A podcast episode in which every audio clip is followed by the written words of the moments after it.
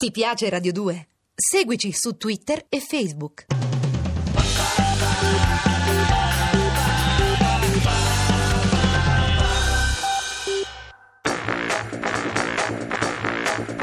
ACAP, la polveriera, con Pierfrancesco Favino e Carlo Bonini. A cura di Gerardo Panno e Lorenzo Lucidi. Regia di Andrea Cacciagrano. Noi viviamo in un mondo assolutamente tecnologizzato, sempre di più. Sempre di più abbiamo nelle nostre tasche qualcosa che ci può connettere col resto del mondo, almeno questo ci viene detto, sempre di più abbiamo modo di controllare le nostre case da lontano, di vedere chi ci cerca, di vedere di contattare persone che abbiamo perso nella nostra storia, sempre di più abbiamo possibilità non solo di contattarle ma di vederle, di rivederle. Questa apparente capacità di essere a contatto con tutto, a me sempre di più, credo, stia portando a isolarmi.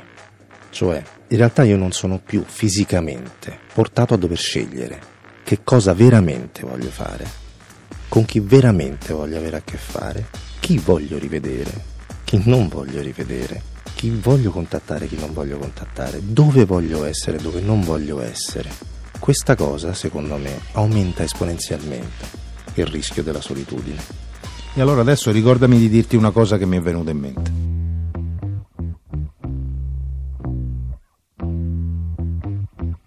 ACAP, la polveriera.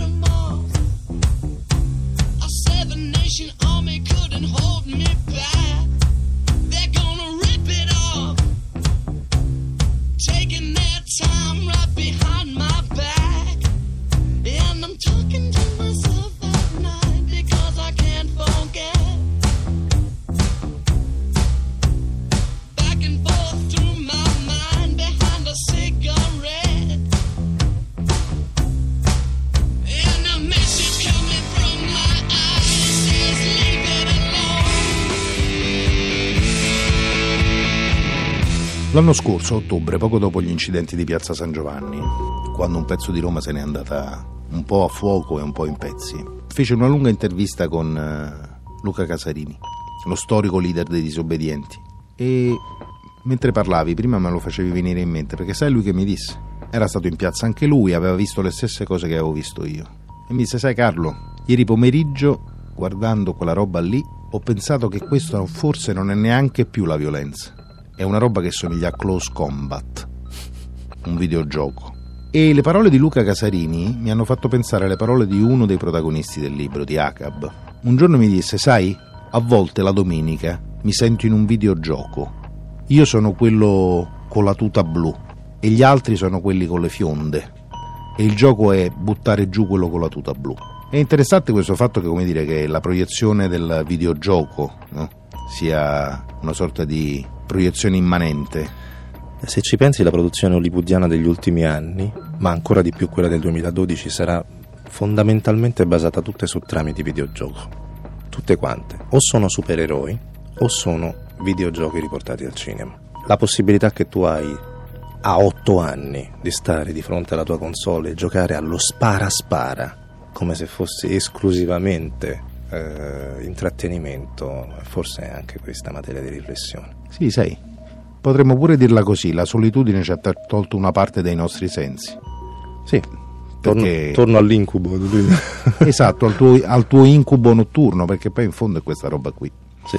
Sparare per uccidere o picchiare per far male eh, anche, diciamo, comporta un dolore, una fatica, un odore terribile, un sapore. In un videogioco tutta questa roba qua non c'è. Non solo, ne- ne- in un altro film hollywoodiano che io ho, modo di- mh, ho avuto modo di fare, si uccidevano le persone, ma non usciva il sangue. Si potevano uccidere perché il film era per bambini, ma il sangue non si doveva vedere. Hey girls, beat boys, superstar DJs.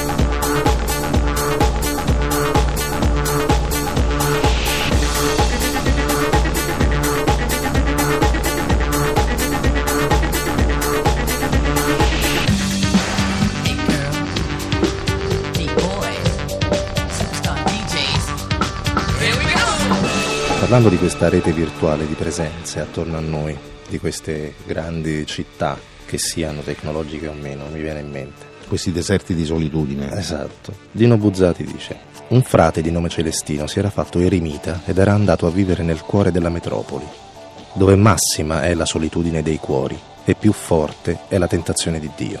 Ancora più potente è il deserto delle città fatto di moltitudini, di strepiti, di ruote, di asfalto, di luci elettriche e di orologi che vanno tutti insieme e pronunciano tutti nello stesso istante la medesima condanna. Here we go!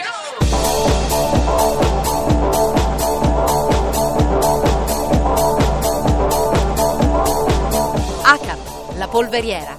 Appuntamento a domani. Le puntate sono scaricabili in podcast sul sito radio2.rai.it. Ti piace Radio 2? Seguici su Twitter e Facebook.